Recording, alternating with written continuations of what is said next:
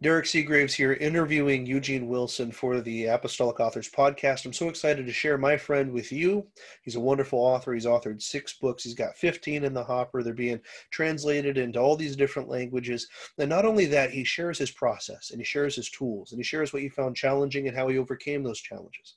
So maybe get a pencil ready and get ready to take notes because Eugene Wilson is going to tell you how to be an excellent apostolic author. He really is, and and I want you to go ahead and uh, visit his website and get his books and check it out. Uh, also, I want to invite you to come to apostolicpublishinghouse.com and look at us as a partner for your publishing needs. If you need to ask questions, if you need some direction, if you need somebody to partner with you in the process of getting your book out globally, worldwide, we would love to answer your questions and see what we could do for you. Again, that's apostolicpublishinghouse.com. But first, let's get into the podcast.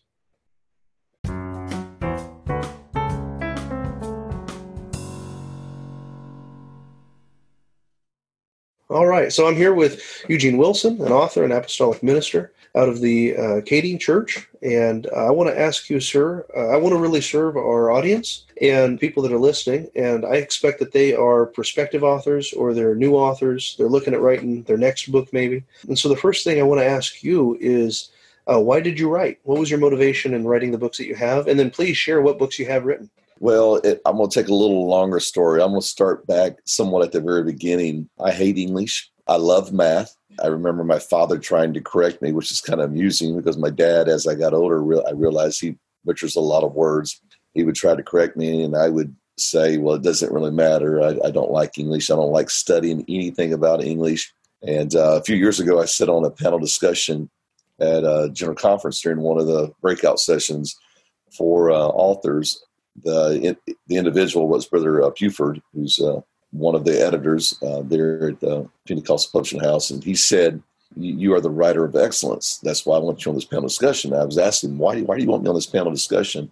And I started laughing because I've never read a book on writing. I've never read any. I don't own any books on grammar. I, I, I butcher it. I, when I got married, I'd be, I was speaking, and my wife would say, uh, here, here's a list of words you pronounce wrong. And there would be 20 to 25 words. But having said that, I love the creative process of things. I, I've always liked writing, I drawing, just anything creative. I love that.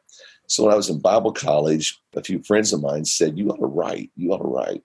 And I, I, you know, here I am. I'm the guy that doesn't like English, you know, grammar. And so a few years later, I, I was actually in my early 30s. I was pastoring and I had to write some letters, and uh, they were very important. I wanted to make sure everything was together right. So my father-in-law was the editor of the Pentecostal um, Herald at the time, and had been an editor for many years.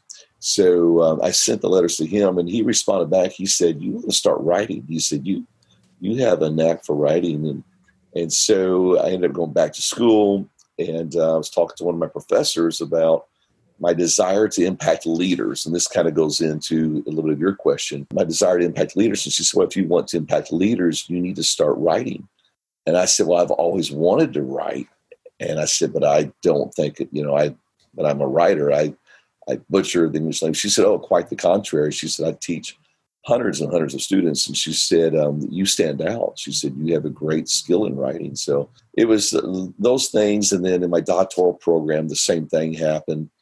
And so my first book actually was uh, Realign, and that was at towards the end of my doctoral program. It's, somewhat of my dissertation, basically. It's called a final project. That's uh, a little bit of the story that started moving me in this direction. Thank God for people who encouraged me. I don't really know what I'm doing from the science of it. I just know when it sounds right. Through the years of just so many things, you know, uh, as a student, uh, so much writing and writing and writing, and an online student at that, then writing the books, and things have just grown. So that's a little bit of the journey there. I don't think I've answered all of the question that you asked me, but that's a beginning. Yeah, that's a wonderful start. And motivations are super important. Everybody's got to know their why and work from there. Uh, how has it uh, affected your ministry? Being an author and having written, does the writing process make you think differently or minister differently, or has it opened doors for you, created new avenues of ministry, perhaps? Yes. Well, that, that that's an interesting question, which you didn't really ask this, but you somewhat did, maybe not intentionally.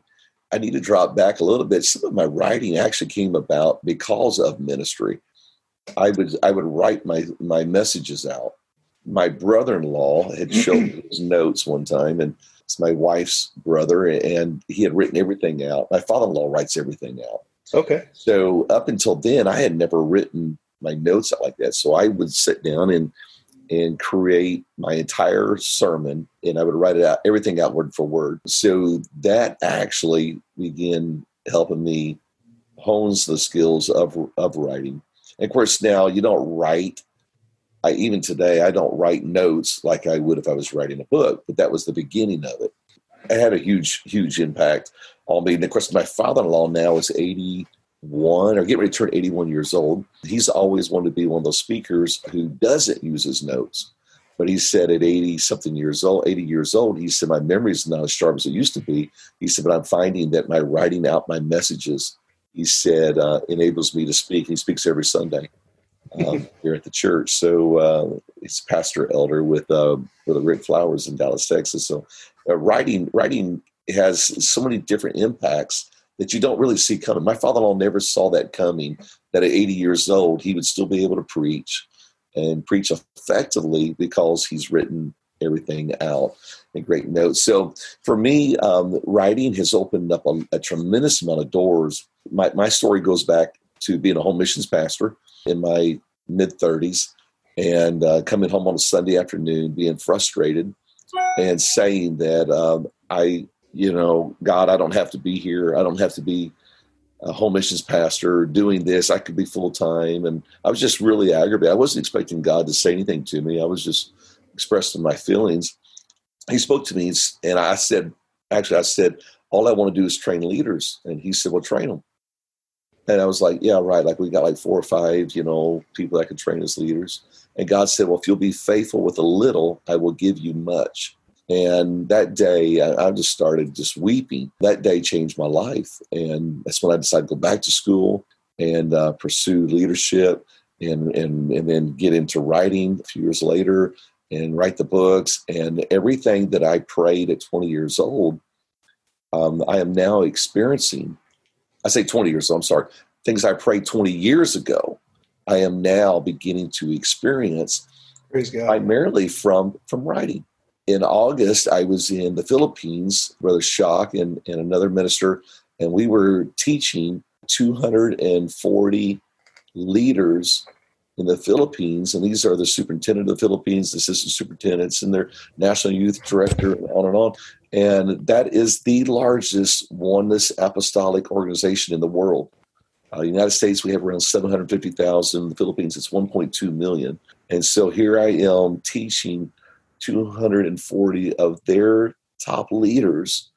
And uh, I'm just the guy 20 years ago that was the home missions pastor saying, you know, I just want to train leaders and, then go back to school, write the books, and then all this just kind of comes together. But I didn't see that come. I didn't set out 20 years ago. I'm going to write a book so I can go do this.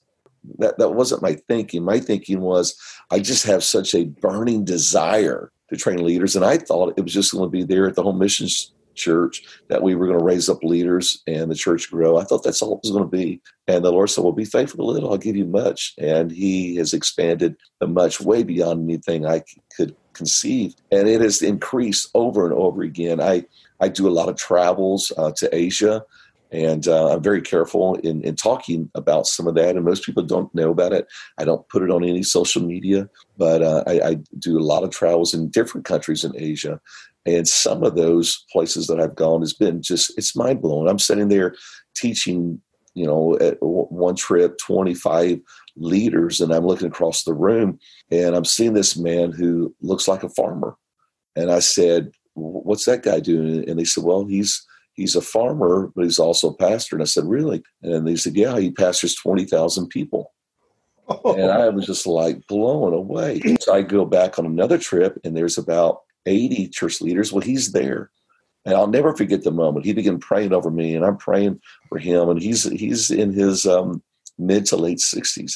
And so the the books flow out of a pursuit of study and leadership and a hunger and following the Lord. And so I've given myself to that. A, a, lot of money's been spent, a lot of time's been spent, years of going to school, you know, $100,000 plus in education, which I still owe.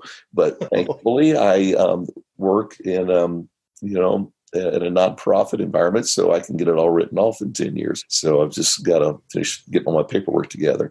The, the Lord has been good, but the writing has has been such a big part of this. I don't believe that I would have gone to some of those places in Asia and, and gone, been in the Philippines and done everything things I've done if it hadn't been for the writing. But I talked to some writers, and, and I'm maybe jumping ahead and, and some things you'd like to talk about. But um, I talked to some writers who who are so consumed with you know writing and trying to figure out how I can make money off of it. I've never gone about my writing in, in trying to make money. It's never.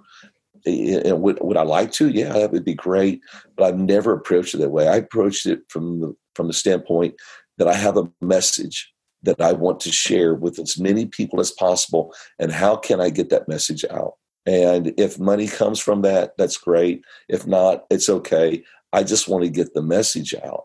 And if I knew that I could make $10,000 from writing something, but it only impacted 100 people, as opposed to I could impact a thousand people and make zero. I would take making zero to impact a thousand people over impacting a hundred because it's that's always uh, been the drive is you know is a desire to make a difference in as many lives as possible. You know a lot of people go and approach authoring and they look at the investment they're going to have to make. But what you've done here is explained the greater investment not just the cost of self-publishing or taking a course but you've got your whole education you've got years in ministry you've got relationships and and travel and such that have helped you be able to write these books and then these books have turned around and helped you pursue even further. I think impact is the best reason to write, most definitely. That's awesome. It's my burning passion because the message that I feel that I have. And now, having said that, what's been my, my education is is in leadership.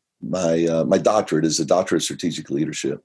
My master's degree is a degree in human relations, and I was studied to be a licensed professional counselor. And so, everything that a licensed professional counselor would have in, in their education from premarital counseling to counseling marital couples. I, I have that. I, have studied all of that. And I stopped short in, in some other areas and just graduated with a human relations degree.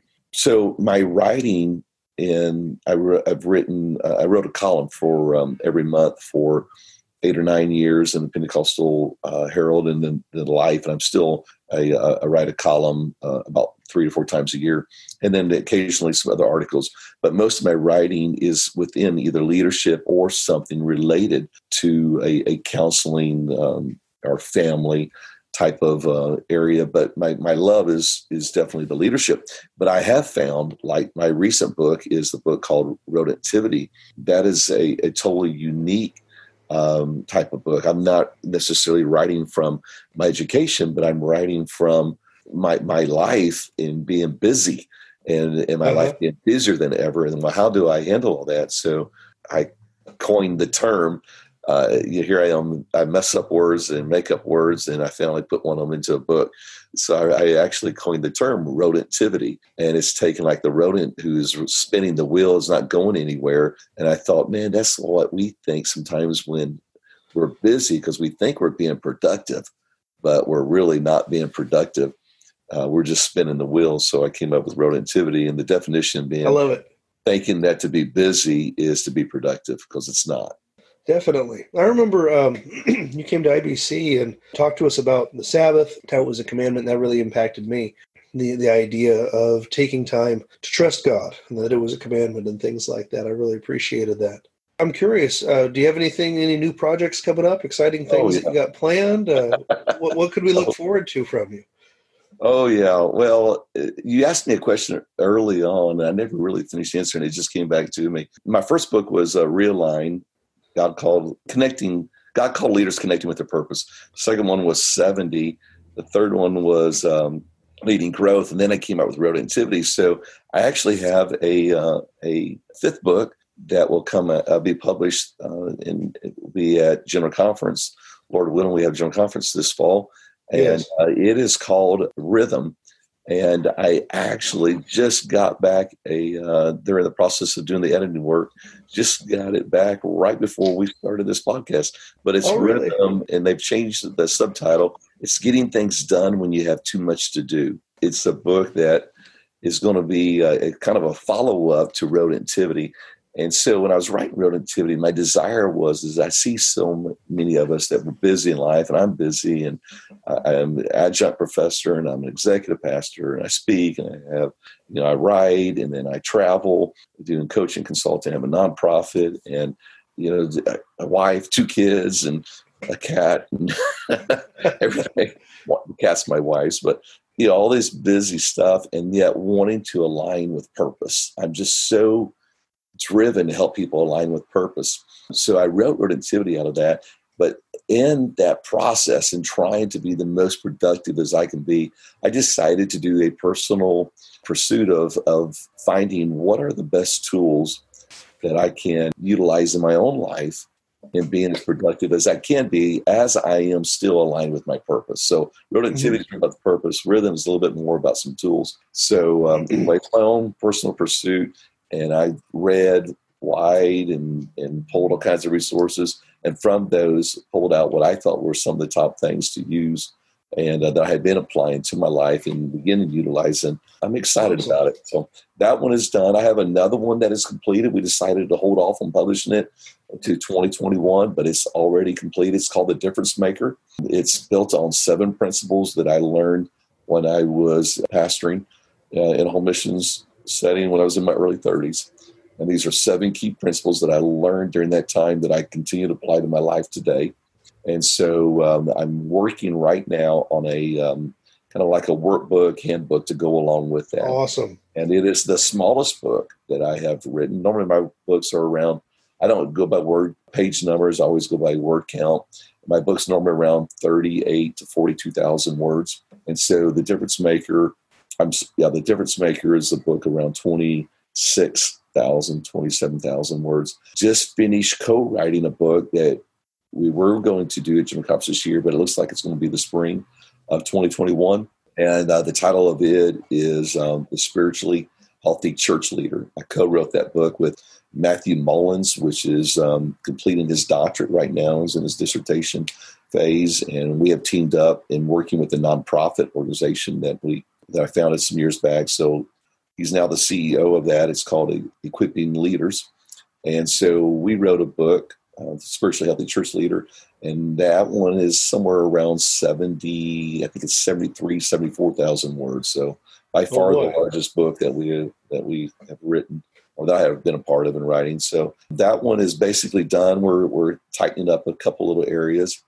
And so I'm working on the workbook. And then I've got I always keep somewhere on the average 7 to 10 other books that I am in the back of my mind that I am want to write and so I'm always as far as tools, I use um, I I love Evernote. So Oh, I yeah. throw everything into Evernote.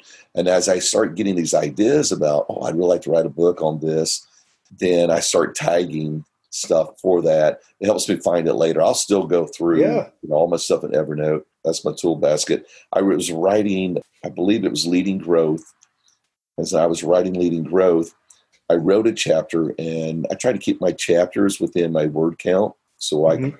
don't just keep, you know, building, building, building, try to narrow it down. And so as I was writing that, I I wrote a chapter and I was like, wow, this is a book. And I just stopped immediately and I and I totally took that chapter out, set it aside, and someday I will go back and write that that book. So um I'm multiple projects. One of them I'm really wanting to write that I keep thinking a lot about and throwing things back. I've called it Project 490, and it's it's 70 times seven. So it's it's all about forgiveness. So it's Project 490. Got all kinds of makings on that.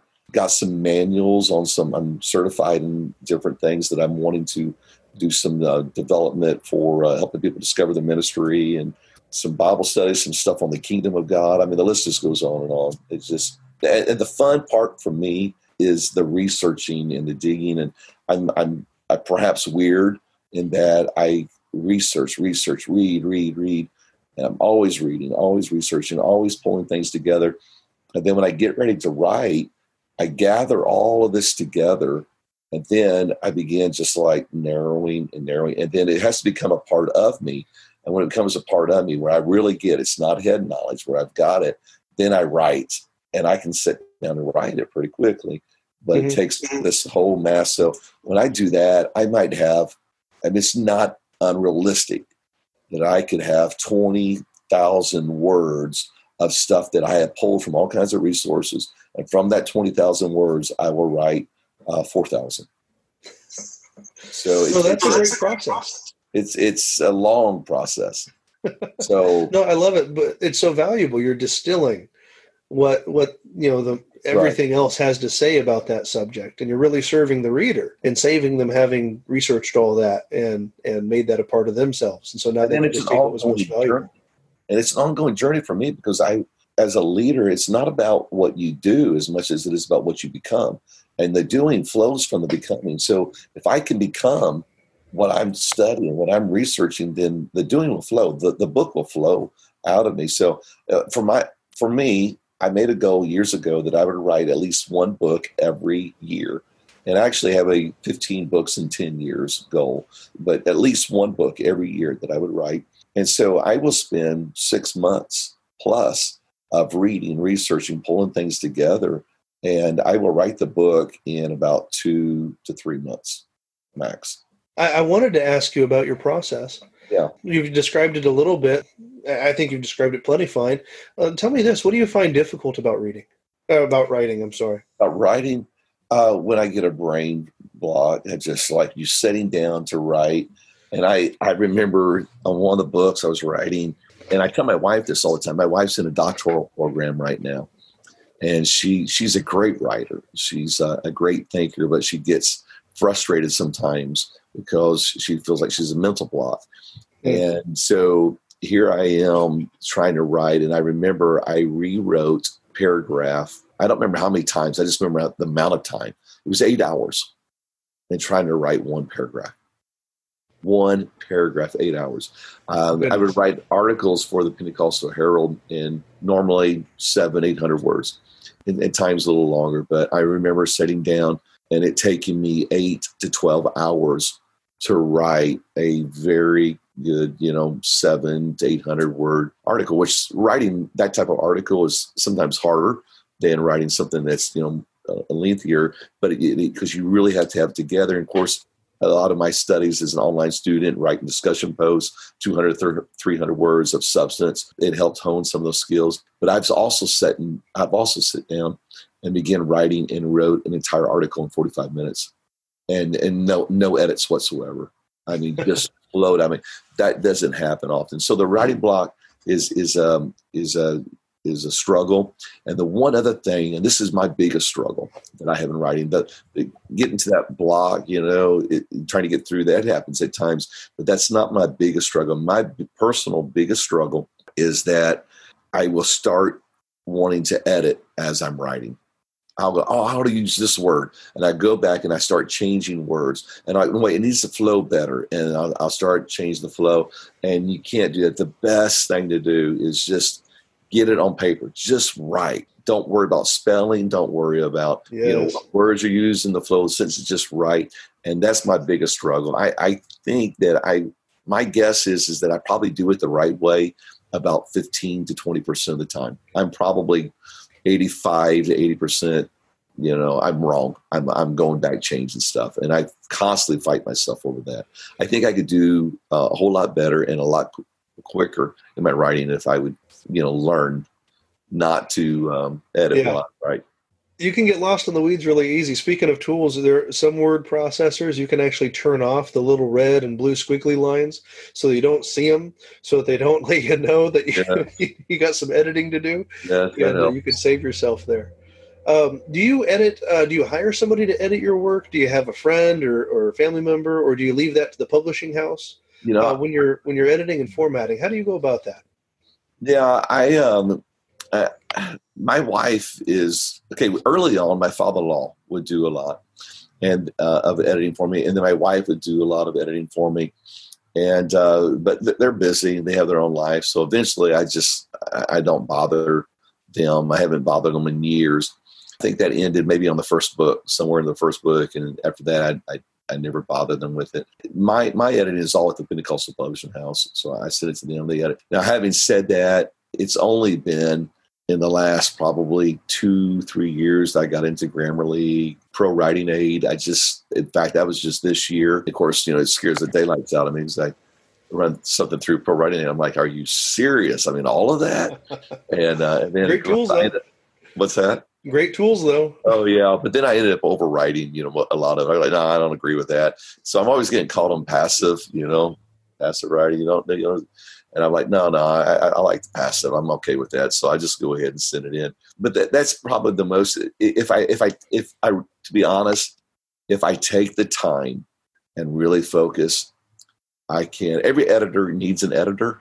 You know, every writer needs an editor. Having said that, if if I slow down I can turn it in where it's got very. I mean, I hear it all the time from different ones who edit my stuff that very, very few edits.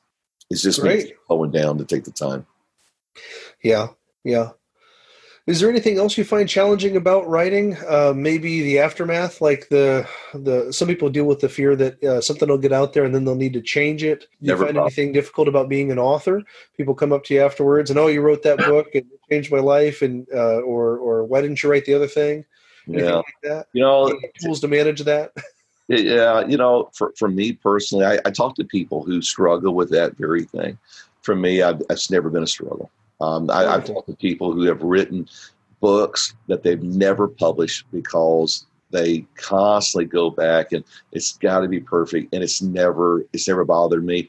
I i never go back and reread what i wrote. If i write an article and it i'm at eight nine years of writing a monthly article for the Pentecostal Herald Live i may have read four of those three or four of those in all those years. I don't go back and read my books. I write it now. I'll go back later researching my own material. You know, like, hey, I, I remember this, but I don't go back and read. I just, and when I'm done, I, I just move on. I, I just figured this. You know what? I'm going to make mistakes, and I, my there's going to, you know, every now and then there's going to be something in the book. A someone's missed it in it from the editing. Um, I'm going to grow in my understanding. But you know what? At that time, when I wrote that, that was the best that I could do. That's what I understood at that time. That's you know that's was my level of, of knowledge. For example, not to get into the details of it, but uh, in my doctoral program, I was exposed to what is called uh, double loop learning, and I thought, wow, that is really cool. And and the more I studied what double loop learning was, I thought I, I want to include that. So I included that in my book. Well, it was like two or three years later, I came across what was called triple uh, triple loop learning well, I didn't even know anything about triple loop learning when I wrote about double loop learning. Well, guess what? I ended up including triple loop triple loop learning later. So to me, that's just part of the journey. It's never bothersome. Now, going back to something that I, I actually thought a while ago when I was talking, I wanted to share it and I skipped right over it. But one of the things that I that I have learned that has helped me is uh, mind mapping. Oh yeah, people have heard of it, but maybe some people. Please describe it for folks. Yeah. So my the difference in in mind mapping and my traditional way of putting together an outline was that you think kind of linear. You know, you're looking for the one, two, three, four, five, and you're putting all your chapters together. So the first time I wrote a book was Realign, and Realign actually began before I ever started my doctoral program. It was came from my time of pastoring and then at a home missions church, and then going to a church of 600 people, being on staff full time, and seeing the difference between these two churches. And so I began to learn some principles. So those principles began to take root in my mind. And I remember having a conversation with the senior pastor, and he said, What have you learned from here? I said, Oh, these one, two, three, four, five. And that one, two, three, four, five was the core that I began to study in my doctoral program, which became the core of my book, Realign. So I was able at that point in time to put into a kind of a linear thought process as I began to write Realign. I had never written a book before. I didn't know what to do to write a book. How do you write a book? I mean, I can write an article, but I can't write a book. So I go to Barnes and Nobles uh, Books a Million, one of them. I pulled out like 10 books. I said, I think this is about the size of book that I want to write. And I set them all down on this table in that in that bookstore, and I start counting how many words are on a page. And I basically did that by counting how many words were in a sentence, and I just randomly went throughout the book, and I realized, oh man, there's usually seven to nine words in a sentence in this book. So I thought, okay, so that's eight eight words. Okay, how many lines are there? Well, there's usually 24 to 26. Okay, 24 lines on a page. Okay, 24 times eight, and how many pages are in this book? And that's how many, that's how I came out with the word count. So then I decided, okay, if I want to read a book, I don't want to read a real long chapter. I don't want to read a short chapter, not in this book that I'm going to be writing. So I want to write a book about this this long of a chapter. And I'm like, okay. So I figured out the word count is going to be somewhere between 35 and 4,200 words per chapter. And there's my book of 38 to 40,000 words, 10 chapters. And so I, in chapters, well, I can write. I've written a lot of articles, uh, papers for school, you know, 2,800, 3,000, so on. So I can do this. Well, it got a little easier because I finally realized, oh, there's subheadings in these chapters. So all I got to do is write 500 words each one. And I just got to make sure I connect them where they flow to the next section just yeah. as I would if I was writing a paper. Well, then it needs to flow from chapter to chapter, and uh, before I know it, there's a book. So then it's just the diligence of staying with it. But going back to mind mapping, that that is linear thinking, trying to put together an outline. But mm-hmm. mind mapping, the best way I describe it is that you put in the center of your paper. And if you big sheet of paper is great if you like working with, with just scribbles, and a big sheet of paper right in the middle, your central thought your goal, your the title of the book, whatever it is that is the center, write that in the middle. And then from that, just start writing. Put thoughts down. Oh, yeah, this and that thought and this thought. And you're just making these thoughts around a piece of paper. And then off of those thoughts, oh, well, I could do this thought into this and this. And then you just kind of begin moving these things around through through drawing lines. And before you know it, you have a chapter with all of its subheadings. So when I got ready to write uh, 70. 70 came out of a dream, the core of 70. It was a dream that I had that I was going to be preaching at General Conference and I was going to talk about Moses and Elijah. And I'm like, Moses and Elijah, and that, you know, you don't think of Moses and Elijah together. And then the next day after my dream, I'm telling my brother-in-law, I was there visiting with him, and he said, "Yeah, well, Moses and Elijah were they were together on Mount Transfiguration." And I'm like, "Well, man, I never thought about that."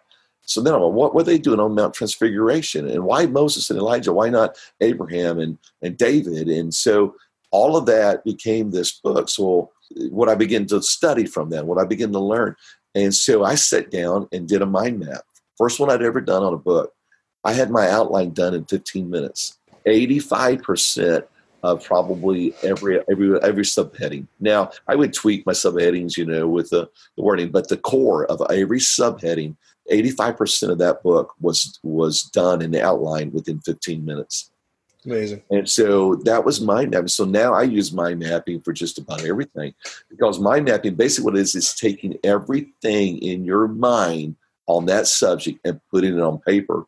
And then yeah. begin to arrange it. And then when I get done, I put it into a linear form. And I'm not locked in. You know, I've I will constantly the 15%. You know, I'll move a chapter over here. Okay, wait a minute. I don't like that subheading there. I'm gonna move it over here. But all of it from mind mapping. And when I saw it, it blew my mind. mind mapping blew my mind. And that it saved me so much time. So much time. And then there were, you know, your life from everything that you've read, everything that you've experienced, everything that you experienced as a child, all the stories you have encountered in, in the meeting for people, as you start thinking about certain things, it will you, will have that chase that rabbit. Oh, wait a minute, this other thought, this other thought, and uh, it just keeps expanding. And when you get all that on paper, it's easy then to put it into a linear form. Oh yeah. Well, thank you for giving everybody that tool. I agree. Mind mapping is a lot of fun. Uh, I'll use it for uh, teaching, preaching, sermons. I kind of talk about it as uh, dumping all the puzzle pieces on the table rather than trying to find the corners and work your way from one corner across like we do with uh, outlines. Get it all out on the table and then see how it connects. Amen. Yes, sir. Well, that's awesome. Guys like you and others who actually like draw pictures And uh, I'm like, now they got pictures up there, and they're going to go like a preach a sermon off of like a little picture, and they got all these little drawings all over this piece of paper, and to them it makes perfectly good sense. Yeah, that's mind. the other nice thing is that it fits the person. You're the one that wrote it, so you can you can work from it. That's great. Well, I love that you have uh, this devotion to to write so much. I I love that you also like you see people hindering themselves, and I love that you gave them that kind of permission and that kind of you know ability to step past it. I think that we should forgive ourselves and have some grace in what we've written in the past, and continue to move forward. Give ourselves some grace for what we've done in the past, and move forward and say that's who I was then, and now I'm going to move on and and continue to grow. I hate to see, and I, I encounter it too, like you said you do, people that have books already written and they're they're trapped by fear and paralyzed by analysis sometimes from being able to actually release that thing into the world and letting it make its impact. Amen. Well said. I agree. I agree. There's a lot of motivations to write, and I love yours. What do you have any advice? Uh, and you've kind of already done this, but any other advice for people, uh, especially apostolic, specifically apostolics? Yes. like this whole podcast is built out of my desire and, and, passion for the apostolic message and our teachings, but also our testimonies to get out there and continue to minister to people in the midweek. Because we can hear these things over the pulpit on Sunday, but if we had them in a book, we could read them and be supported in the midweek and in between services and such and grow. And so that's where I'm coming from, and even inviting you to talk today and uh, share your books and your, your experience. Do you have any more advice for apostolics that are wanting to write and maybe they just need a nudge or they're stuck? Yes. First of all, I should have said this at the very beginning, but thank you for the invitation to share. And as you can tell, I'm I'm I'm quite passionate about what I'm talking about. I just I, I love writing. I have goals written out in my my life through the age of 82 and beyond. Most of it is centered around writing, and as the older I get, the more time I will spend with writing. Peter Drucker wrote two thirds of all his books after the age of 65 years old. Oh, wow. So um, I intend to do something similar. So I, I love to write. It's a process. And I love to see what comes out of that. And again, on the, the becoming aspect. So to your question, I think that's a, a very important part of it for apostolic authors to pursue to pursue the becoming in the in the becoming the, the person that God wants us to be in alignment with his word. I'm just so driven to align with the word of God. And that one of my biggest encouragements, if I can say this in a, in the most positive form, is that don't just take what you hear, study it. Get in the Word of God. Don't just take something that's just said, because I could say something in a pulpit that is like a, a cool little you know, phrase. and uh, but don't take my cool little phrase and think I can go write an entire book on it. Take the phrase and dig deep and find out really what it says in the Word of God, and then write from that. Just dig deep. I, my, my professors would encourage me over and over again: dig deep, dig deep, and I'd be like, "What do you mean, dig deep? Go further. Go, go study. Go beyond what you what you've studied. Go go a little further in it." And so, you know, I, I hear, for just an example, I hear the phrase, I've said this many times God robed in flesh. Well, he's not robed in flesh. There's no scripture that says he's robed in flesh. He's, he's, it's, it's God is manifested in, you know, in flesh. And so there's there's a difference, you know. Sure. Manifestation in flesh is different than robe. And I know what we mean when we say that, but you know, if you're writing a book on robed in flesh, and uh, you really want to make an impact, you may want to dig a little deeper and go beyond the flesh into you know manifest flesh. Uh, another one is you know let's uh, lift him up. He'll draw all men into. I remember as a kid we'd sing a song, lift him up, lift him up. Oh, yeah. eternity. You know, he said, if I be, if I be lifted up. What we're actually saying is that crucifying, crucifying, because the scripture says, you know, he, he lifted up, and that's is speaking of, of Calvary. It's it's Yes. it's, it's cross. And so uh, I could go on and on and on. And uh, Project 490, uh, one of the things I want to bring out in that book is that we have the misconception that forgive and forget, and we say all the time. It's a cliche. It's a it's a statement. Forgive and forget. Well, we're asking people and ourselves to do what God doesn't even do. And when I say that, most people go like, "What? I mean, God does forget." No, He does not forget he remembers no more and there's a difference between remembering no more and forgetting god does not forget he's god he chooses not to remember There's a big difference. So in our mind, when someone does something, I mean, of a, of a gross sin against us, we're not going to forget that, but we can definitely choose not to bring it up and use it for mm-hmm. the predicted purposes. So that is remembering no more. Again, I mean, the, the Lord has ingrained this in me years ago when I went to um, start my, my pursuit of my doctorate. I'm looking at the fact I'm getting ready to spend six figures. I'm getting ready to spend years of my life, and I slept three and a half to four hours a night for um, some some years. Now I'm in a pattern where it's still difficult for me to sleep a whole lot longer, and uh, so I knew I was going to pay a price to do what I was pursuing. So I asked God, God, what do you want me to do? And uh, the Lord spoke to me over and over again: study the show the self-approved and pray in the Holy Ghost. And it was the balance between those two. Be a spiritual person, but pray. And there is a spiritual side uh, of my life in pursuit that I don't talk a whole lot about. I'm, I wouldn't even go into this podcast. I wouldn't feel comfortable talking about it. But there's a spiritual side of this that a lot of people don't even see. They don't know. And to be to be honest, the books helped me create a platform, so to speak. But I wouldn't do some of the things I've done in Asia if it hadn't been the pursuit of the spiritual side of it. The spiritual side of it is what is really what opened up the door. God used the books in, in that, but it was really the spiritual side in that. Even today, at uh, 53 years old, um, I find that if I am leaning one way to the side of, say, studying, and I'm not leaning the side of praying the Holy Ghost, or leaning too much to praying the Holy Ghost and not leaning the side studying, then I'm out of balance. The balance between those two are so important. So, as apostolic authors, I would encourage uh, everyone that is listening to to pursue that balance between praying the Holy Ghost, being a spiritual person, and studying to show their self approved, and dig deep. I promise you, dig deep. It, I, I wish I could say that to where that everyone could grasp it and run with it because I don't want to be really negative, but I've heard so many things and I cringe because I hear things that are said that I'm going like that's really not what the word of God is saying. Dig deep and then write it, put it in a book. And so I, I've written some things. I'm not going to say what it is right now, but I've written some things in a book that will come out next year. It's, it's going to be challenging because there are some statements that are made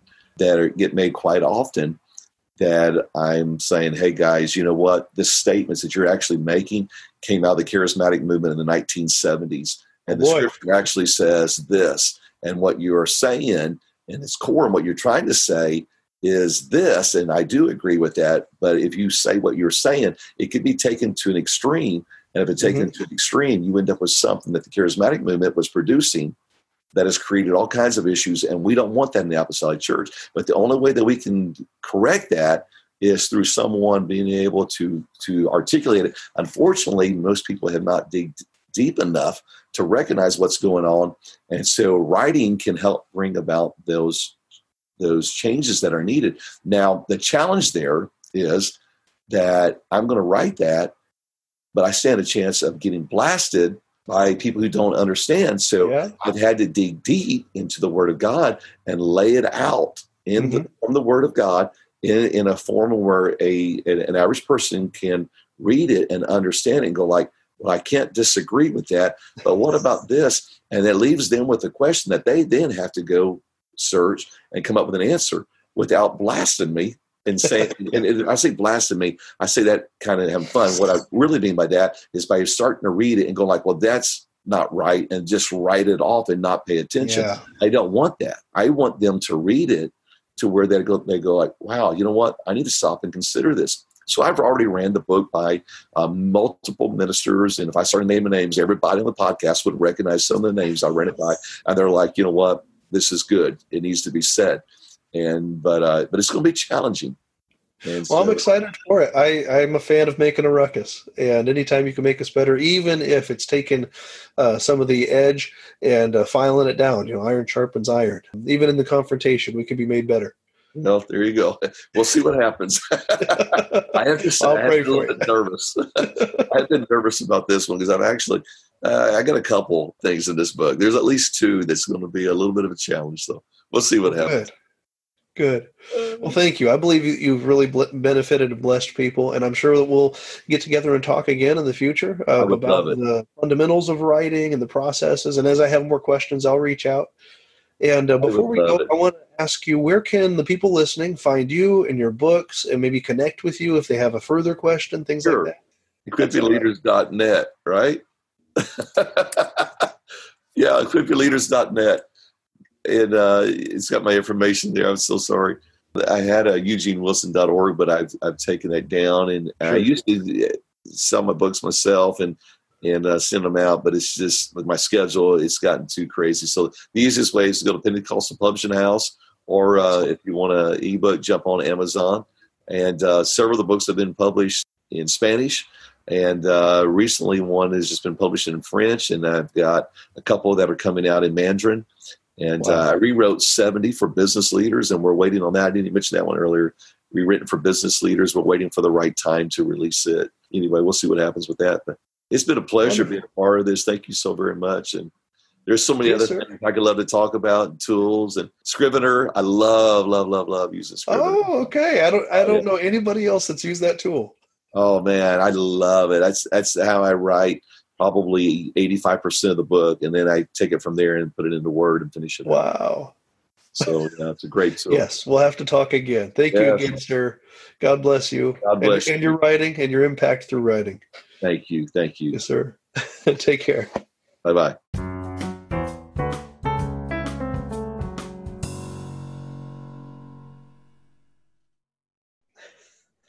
Wasn't that great? Eugene Wilson is an awesome, awesome guy, a wonderful minister, very sincere in his desire to make an impact. And one of the ways that he makes an impact is through his writing. And just like T.F. Tenney said, that was a piece of his ministry, a part of his ministry. Eugene Wilson today shows us that you can minister and continue to minister globally through your writing. It's just a huge opportunity, and we're excited about that at Apostolic Publishing House. And I want to remind you that his website is equippingleaders.net. Go ahead and find him there, get his books there. And lastly, again, if you want a partner in publishing your own book or you have questions about the publishing process, go ahead and reach out to us at apostolicpublishinghouse.com. You have a blessed one and continue to write.